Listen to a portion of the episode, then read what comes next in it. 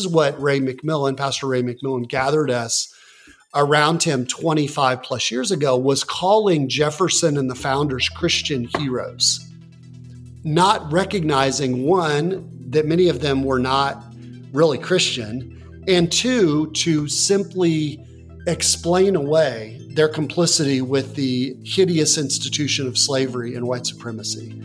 When I read uh, Thomas Jefferson and how he felt about me, and how the free, once blacks are free, they become nothing but pests in society. And the two nations, or the two people group, once free, could never live together in the same government.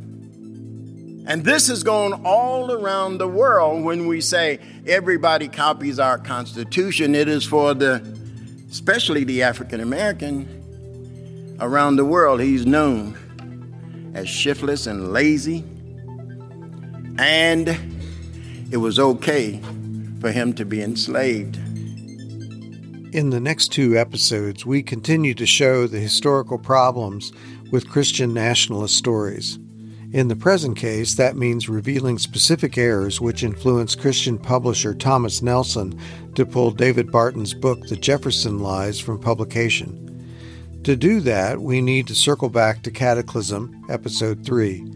In that episode, we described in depth the events that led up to Thomas Nelson's action. One of those events was a threatened boycott by a group of Cincinnati pastors in August 2012. That group of pastors and historians was led by Ray McMillian, pastor of Oasis Church and head of a nonprofit called Race to Unity. For many years, Ray raised both religious and historical concerns about Christian nationalist storytelling. He was especially troubled by David Barton's elevation of the founders, especially Jefferson, to hero status within the church. And when you say, let's take America back, you lose us. I believe it was Bishop T.D. Jakes at the first meeting. He said, You lose me and you don't even know it. But I'm going to let you know it because I love you and I believe you love me. If I'm hurt, I want you to know I'm hurting. And please, don't have me wrap my mind around somebody as a hero that enslaved people and children and sold them from their parents and took babies from their mother's breasts and it's so awful, it's hard to think about. And then racism came to protect the institution of slavery, to make sure that slavery stayed in place, the ideology of superiority and an inferiority really began to kick out. It was always lingering, but nobody articulated it like Thomas Jefferson. And as you read, Thomas Jefferson is not a, a, a man who believes in Jesus Christ, the Savior. So, why is he honored by believers who say they're Christians? Why is he considered a hero to the church? We are proud to say that Ray endorsed getting Jefferson right. While he was truly bothered by the historical errors in the Jefferson lies, what bothered him the most was what those errors made possible. It troubled Ray deep in his soul that David Barton led Christians to believe that Jefferson was someone Christians should call one of their own. It grieved him that the awfulness of slavery was being minimized to prop up American heroes. Despite Jefferson's slave owning and trading, his beliefs that blacks were inferior to whites and that whites and blacks couldn't live together, and so many other insults. So many white Christians accept and even prefer a whitewashed Jefferson as good history. For Ray, understandably, it was and is too much. In 2013, before a Wheaton College crowd gathered to talk about racial reconciliation, Ray McMillian asked a question. Ray's talk made it clear he was talking about Thomas Jefferson. Although he directed this to a religious crowd, I submit it can be generalized to the greater society. It's a question we should ask ourselves. Is it possible to eradicate racism in the church while at the same time promoting racists as heroes?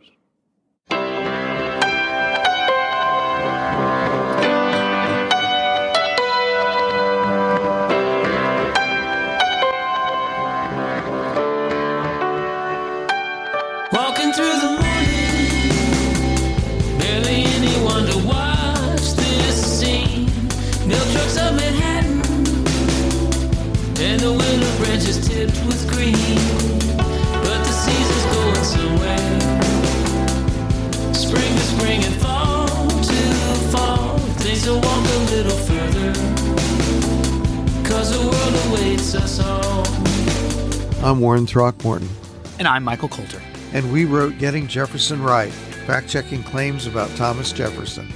You're listening to the podcast series, Telling Jefferson Lies, a story about how history can be hijacked for ideological and political purposes. In previous episodes, we told the story of how David Barton's best selling book about Thomas Jefferson was removed from publication in 2012. Today, we continue what we started last week by pointing out historical errors in the Jefferson Lies. As we do throughout the series, we rely on our book, Getting Jefferson Right, to address the faulty claims in Christian nationalist storytelling. Today, we begin a two part focus on the Jefferson Lies and slavery and racism. This series also tells a broader story about the surge of Christian nationalism and the misuse of history which often goes along with it. This is episode 5 Whitewashing Jefferson, Part 1.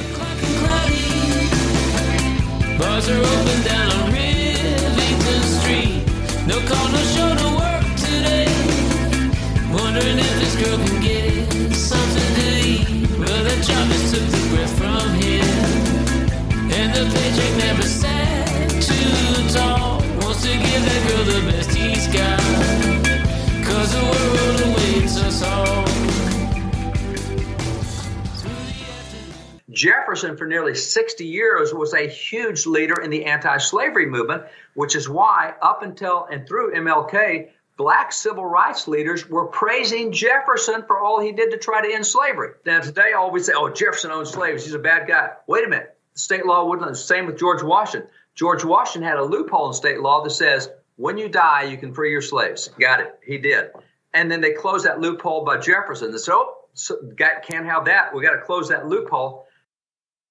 Is that true? Was Barton accurate when he wrote in the Jefferson Lies that, quote, Jefferson was a bold, staunch, and consistent advocate and defender of emancipation and civil rights, end quote? Barton claimed that Jefferson was a champion of emancipation for, quote, all slaves, end quote. Really? Barton's project to make Jefferson into a civil rights hero is not without historical precedent, but as historian and author Jemar Tisby says, the evidence has to be there. Scholars are not without opinions, scholars are not without perspective. That's not the problem. The thing that makes it scholarship is can you back up your opinion and perspective with data and facts? and in this case, the historical record. So the issue with David Barton is not simply him making the assertion that Thomas Jefferson is some sort of role model as a racial egalitarian. The issue is having that view and then not being able to substantiate it. Or the way he tries to substantiate it is to take quotes and moments out of larger context that would skew them to support his thesis. Barton, any historian, make whatever claim that you want, but you have to back that up with the primary sources, with the data, the facts that are verifiable by other scholars in a peer review. And so that's the issue.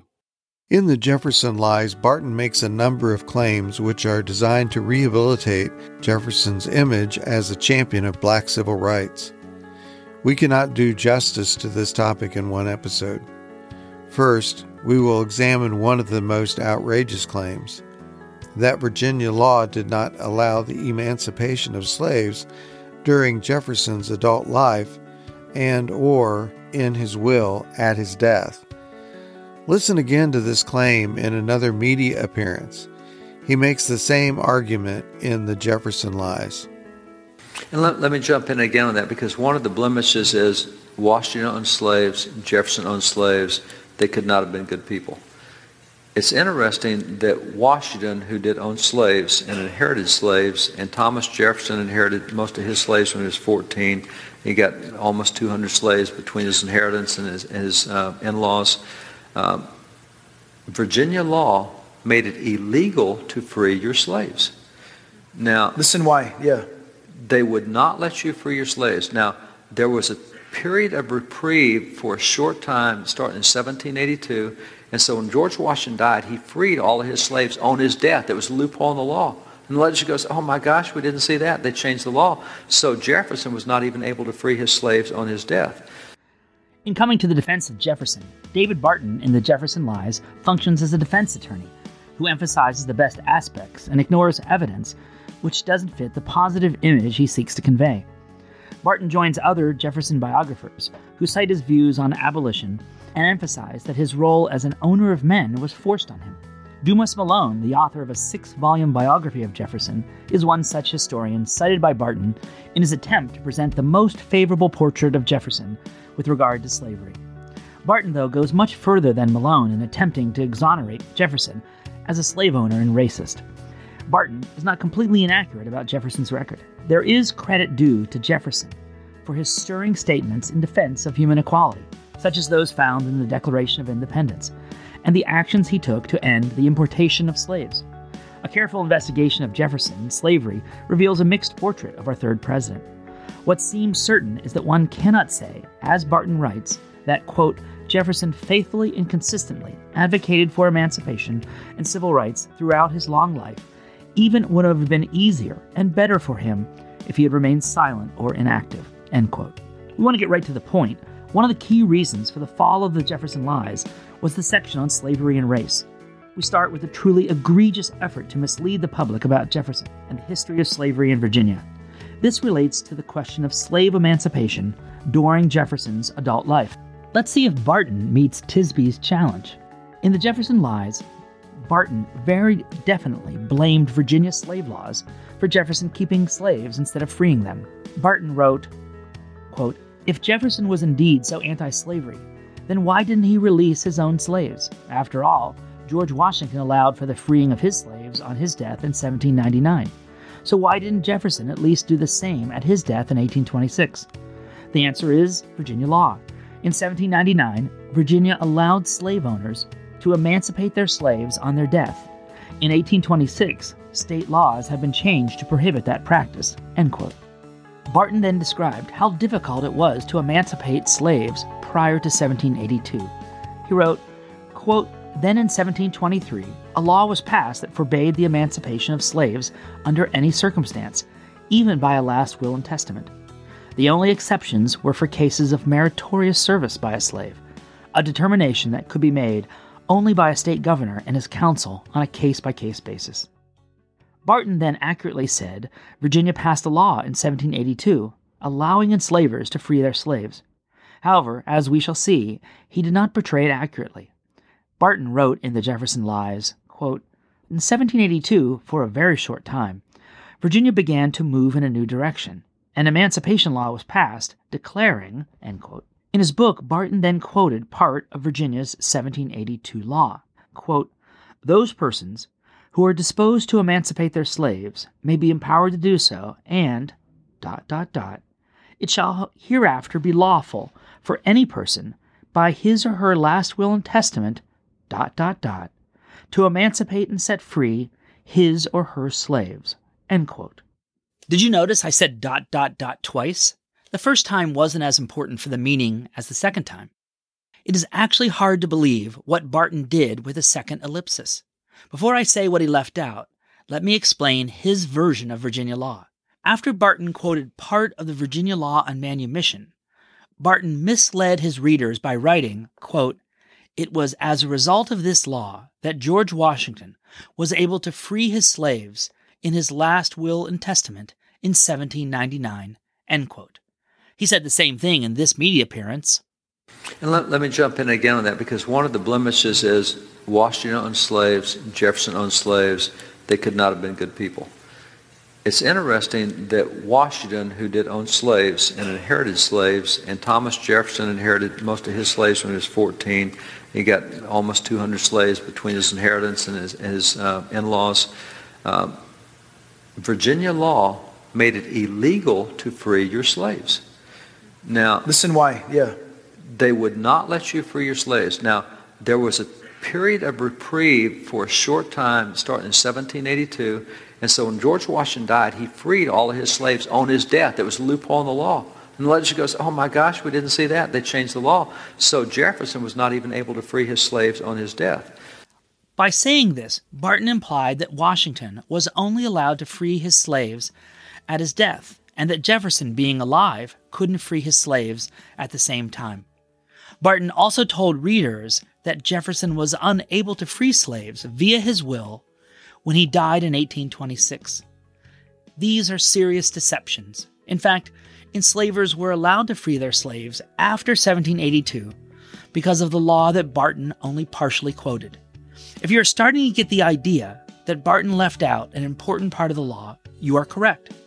We will tell you shortly what Barton left out. But first, you should know that Jefferson did indeed free a handful of enslaved people. He freed two people before he died Robert Hemings in 1794 and James Hemings in 1796. Then he freed five people via his will in 1826. There were three others who were allowed to leave Monticello without legal documentation or a slave catcher being sent after them. All were members of the Hemings family. The significance of this will become clear in the next episode. It is important to know that Barton completely ignored the fact that Jefferson freed two people while he was alive and five more at his death. When Barton wrote that by 1826, Virginia law had been changed to prohibit slave owners from freeing their slaves on their death, he was either ignorant or lying. Remember what Gregg Frazer said about the King of Ellipses? I call him the King of Ellipses because he can't make his argument without ellipses without cutting things out. See, he doesn't either doesn't I I like to think he doesn't know rather than that he's choosing to do this, but I'd like to think he doesn't know that it's not intellectually honest to when you quote something but when you cut something out, you cut out what changes the meaning of what it is. Uh, and this is just a regular a regular tactic or just simply leaving off the last part of something in the Jefferson Lies, Barton did not quote the 1782 law on manumission in full to make it clear that after 1782, enslaved persons could be freed at any time, not just at the death of a master. Barton deliberately omitted the section that indicated enslaved people could be freed by an enslaver with appropriate legal documentation, then called a deed of gift or deed of manumission. In fact, many enslaved persons were freed by enslavers in this way.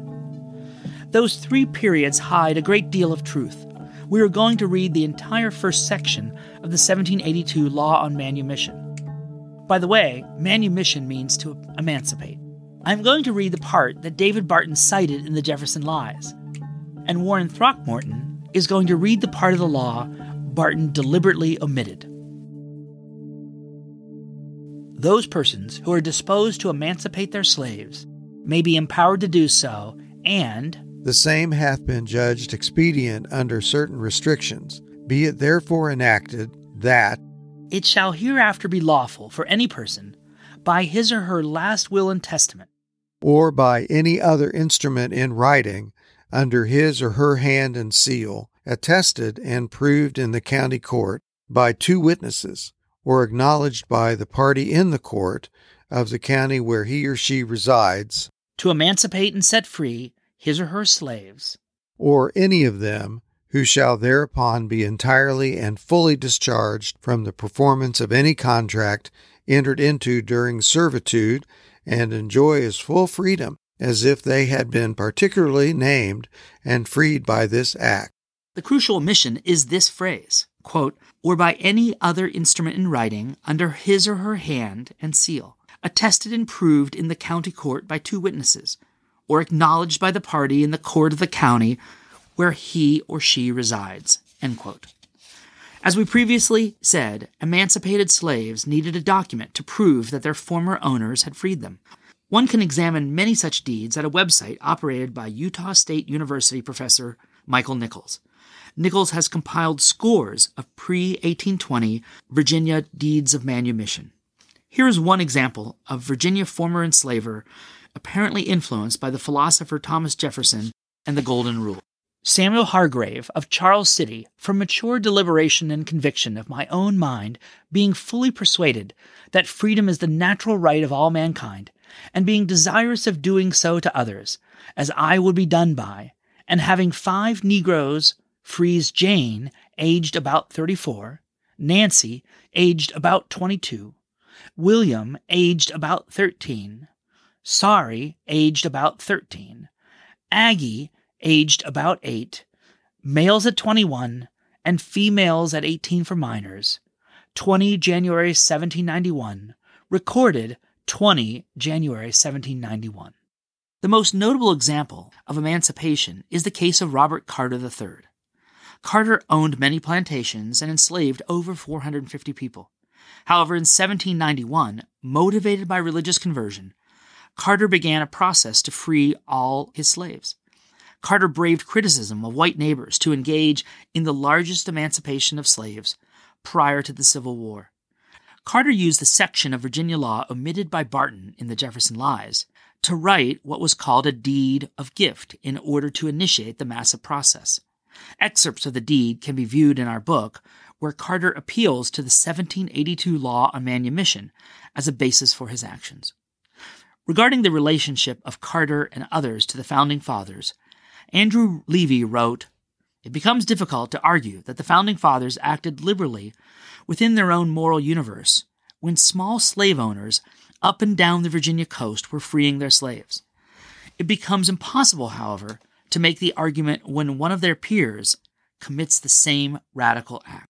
We hope it is clear that Barton simply decided to omit an entire relevant section of the law to entirely change the meaning of that law.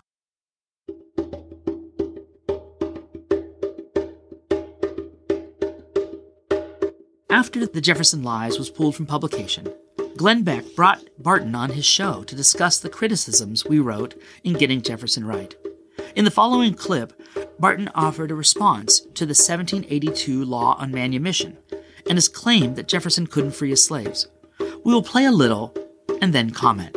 Um, all right, I want to get to the uh, slavery issue because this one is so disturbing and so it's complex but easy to understand once you grasp Yeah. it.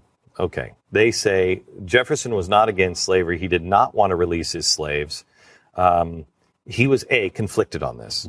Um, Well, in- not on releasing slaves. no, he was re- he was conflicted on um, a guy who writes all men are created equal and endowed by their creator Owning and slaves. owns He's conflicted. slaves. That's He's right. conflicted. That's right.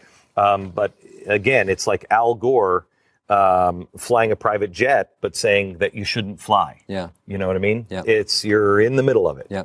Um, but there's something else that goes on, and the critics say that he did not free his slaves.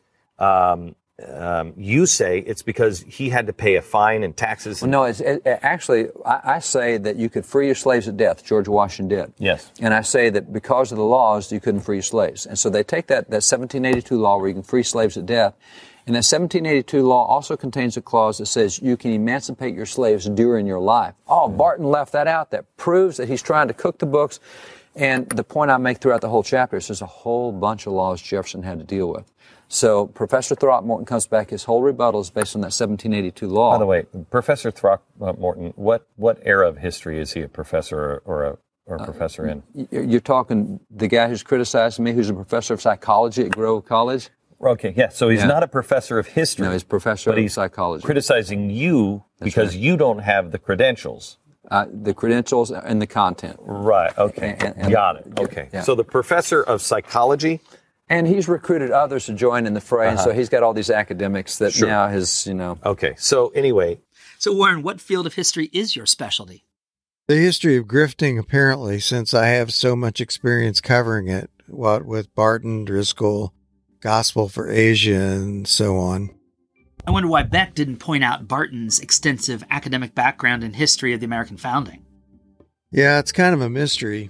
He could have told us about that fake earned doctorate Barton told everybody for a day he had.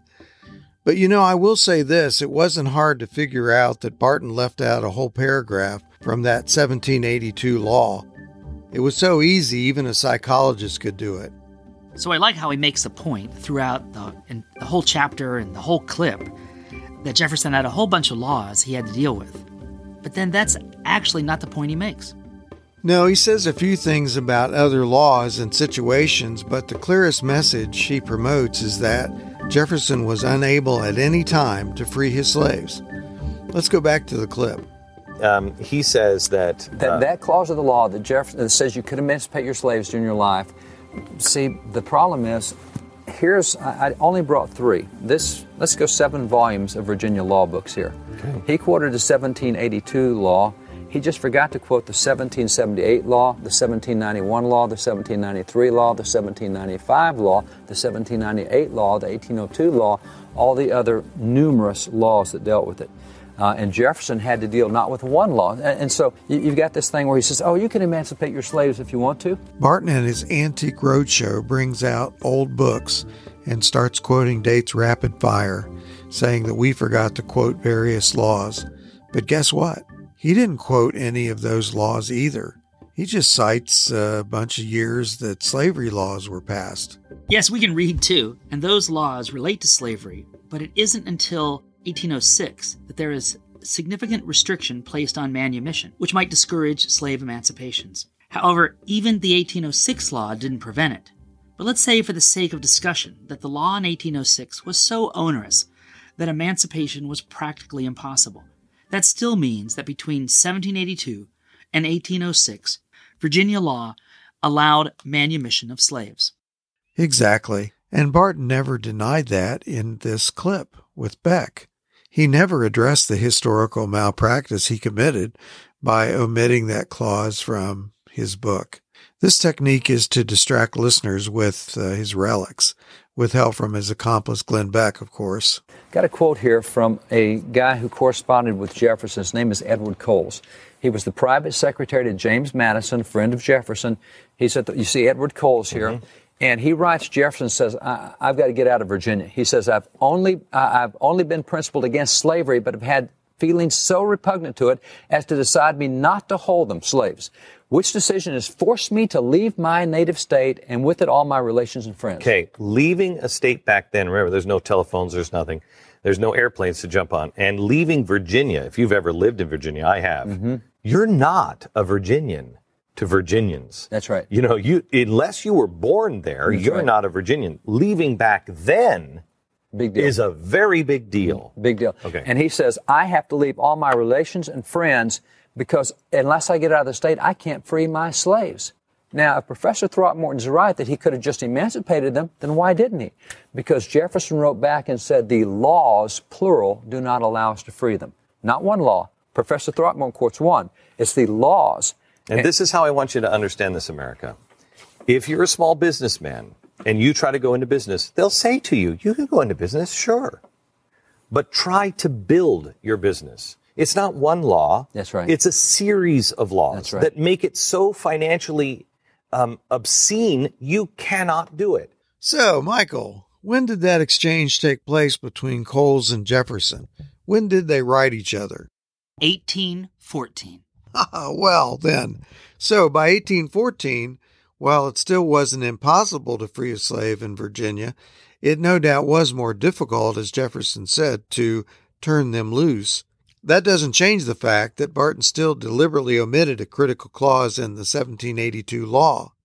It also doesn't change the fact that for 24 years, Jefferson could have freed his slaves, and in fact did free two of them while he was alive and freed more via his will in 1826, which, as even this psychologist knows, comes after 1814. Let's go back to the clip. Why, when Jefferson died in the end, what was he concerned with with his money? Was he concerned at all about what his, money? Yeah, exactly right. Explain that. Now, see, what happened is if you free your slaves, another law said if you emancipate your slaves, you got to provide security bonds for certain types. And so we don't want slaves to be drained on the state. We want slaves, free slaves out of the state within a year. Uh, if they come back in, we can. Re- and so it's just really complicated. Notice how he glosses over the phrase, quote, security bonds for certain types, end quote, as if that would have kept Jefferson from freeing some of his slaves, the not certain types of enslaved people. Virginia law did require enslavers to provide support if they needed it for freed female slaves under 18, freed males under 21, and freed adults over 45. However, that means that many of Jefferson's adult slaves could have been freed without such support. Barton is just wrong that he would have had to provide support for all freed slaves. Let's not overlook the fact that by maintaining them in bondage, he paid to support them via the food and shelter he provided. In some cases, enslavers freed adult slaves, and then those adults acquired their children or elderly parents as slaves. Back to Barton's self defense. He is going to say that Jefferson was too poor to emancipate his slaves. Jefferson doesn't have income. He had to sell his cherished library just to raise enough funds to be able to survive. The, the, listen to this, America. The Library of Congress, the original Library of Congress, he sold to the United States government. He loved it. He, he sold it because? Because he didn't have economic income. So how are you going to security bond all your slaves? Well, it was complicated, but that wasn't the argument Barton made in the Jefferson lies. The argument he made was that Washington could free his slaves at his death because of the 1782 law, but Jefferson wasn't allowed to do that during his life. By his death in 1826, Jefferson couldn't free slaves because the loophole had been closed. That was his argument, and that was egregiously false. In his defense, Barton moved the goalpost, and not very effectively at that. One can also argue that emancipation would have been inconvenient or costly to Jefferson, but that wasn't the argument that Barton offered in the Jefferson Lies. On that point, Jefferson had pretty expensive tastes. If he was such a champion of human rights, he could have sold off some of his land, which he did on occasion, reduced or imported his wine bill, or ran his enterprise more efficiently. If that sounds harsh, try arguing the point as a slave. As we demonstrate, we're aware that Virginia slave laws after 1806 made manumission more complex. In some cases, Jefferson himself supported those laws, which made it more difficult to free enslaved people. So, in any event, we still can't agree with this stunning assertion from Barton in the Jefferson Lies. Quote, Given Jefferson's lengthy record of repeated efforts to secure emancipation for all slaves, the modern characterization of Jefferson as a racist advocate of slavery is highly misleading if not altogether false. In summary, regarding Jefferson and the legal environment of slaves and their possible emancipation, Barton misrepresents Virginia laws regarding slavery. More significantly, what a tremendous act of support of human equality would have been had Jefferson, like Robert Carter III, freed his slaves while he was President of the United States. He could have done so, but chose not to.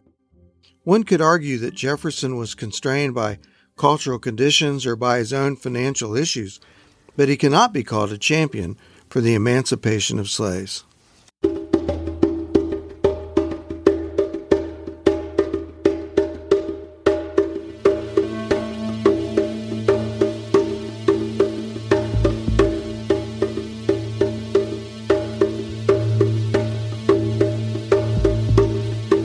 People interviewed for this series talked about whitewashing the history. They said one of the worst offenses that Barton and the Christian Nationalists commit is the whitewashing of Jefferson specifically and the nation's history more broadly. Here's historian Troy Jackson. When we start sanitizing and even deifying our founders, something that, by the way, I think I want to say was Galstad's book from like 35, 40 years ago on the way that the founders were turned into icons in the early 19th century. It's not new, uh, but but it does get to the point where, and this is what Ray McMillian, Pastor Ray McMillian, gathered us around him 25 plus years ago was calling Jefferson and the founders Christian heroes, not recognizing one, that many of them were not really Christian, and two, to simply explain away their complicity with the hideous institution of slavery and white supremacy. Joel Bowman is the founder and pastor of the Temple of Faith Baptist Church in Louisville, Kentucky. Bowman once felt that the Southern Baptist Convention was making progress on racial reconciliation. Today, his church is no longer in the convention. We've seen the hypocrisy and how David Barton has not been the only white person to whitewash Jefferson. I remember I, I attended a Missouri Synod Lutheran high school just outside of Detroit, and in retrospect, my history teacher was, in essence, teaching a course on Christian nationalism, in which he was painting all of these people, you know, Jefferson and Franklin and Washington. He was painting all of them as these wonderful Christian men. And even while I was in high school, I knew that many of them were deists and theologically certain uh, certainly would not fall within the pale of evangelicalism from a theological perspective. And so I saw the hypocrisy way back then. And you're talking about, you know, 1985, 86 when I was in high school. So any book that is written under the rubric of being Christian, really, it has a moral responsibility to tell the truth. Joel McDurmon is an attorney and theologian who wrote a book titled The Problem of Slavery in Christian America. In the context of the awfulness of American racial history, McDermott has struggled to understand whitewashing. I, I can't comprehend the the the amount of effort that's put into just completely not having to see what our forefathers did. It, it's it's we call it whitewashing, but that makes it sound so easy. It's like it's like what Van Til used to talk about in apologetics the unbeliever suppresses the truth about God, and it's a it's an active thing. You have to work to do it, and that's it's the same way with our racial history. We don't want to see it, and we will pass laws, and we will we will lie, cheat, steal. We will do everything we have to to get these books out, so our kids don't have to hear that this is even a possibility. America was the golden child in history, you know, and we never did anything wrong. It's it's mind blowing. It really is. As we have seen, some people will even omit whole sections of relevant text to get the meaning they want. Author and historian Jemar Tisby believes that impulse to denial is a critical problem, one which may be at the heart of the failure to confront and end racism in American society. You asked, what are the consequences of whitewashing history, whether that's about Jefferson in particular or US history more broadly. And one of the things that I write in my first book, The Color of Compromise, is that history and scripture teach us that there can be no reconciliation without repentance, there can be no repentance without confession, and there can be no confession without truth. So the consequences of whitewashing history are that we wash out the truth. And if we wash out the truth, we break the first link in the chain to authentic reconciliation. So without truth, we can't confess. And if we can't confess, then we can't repent or repair. And if we can't repent or repair, then we cannot reconcile. And maybe that's a big reason why, as we record this in 2023, we are still talking about the crisis of racism in the United States because we have historically failed to genuinely tell the truth about racism and the part it has played in this nation, both in the past and in the present. And if we cannot tell that truth, if we can't say genuinely what happened, as painful as that may be, then we cannot move forward toward repair or reconciliation. So ultimately, what people such as David Barton and others, and even those who consume his work with approval, what you're doing is impeding any progress toward repair, impeding any progress toward reconciliation, and not just it's what you're stopping, it's what you're also promoting, which is continued forms of harm, whether through ignorance or apathy or the misapplication of what people think is true, you are continuing to replicate cycles of harm due to racism. So, you know, to me, as a historian, but also as a Christian, the Bible says, don't bear false witness. like, like this is a very basic Ten Commandments kind of uh, command in Christianity, and it is absolutely frustrating and mind boggling to a degree that you have so many people who are so vocal about their Christianity, openly and consistently, completely disregarding the injunction not to bear false witness. And they are listening to people who literally make a platform and many times a fortune by bearing false witness, by telling lies, either about other people or about U.S. history or about God.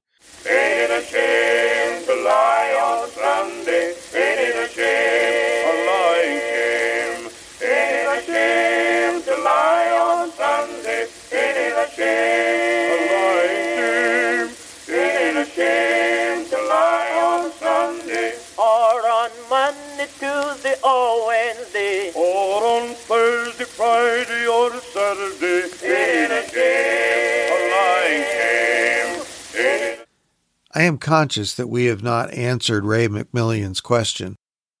Is it possible to eradicate racism in the church while at the same time promoting racists as heroes? Of course, each listener will need to think about it and form an opinion. Some listeners will be more concerned with racism in the general society? And I think that question can be generalized. Personally, I think Ray is generally correct. While I am fascinated by Jefferson's life and work, he is no hero to me. There's a difference between hero worship and recognizing intelligence and important ideas. As we have said time and again, the real objective is not to whitewash facts and events of history, but to get Jefferson right.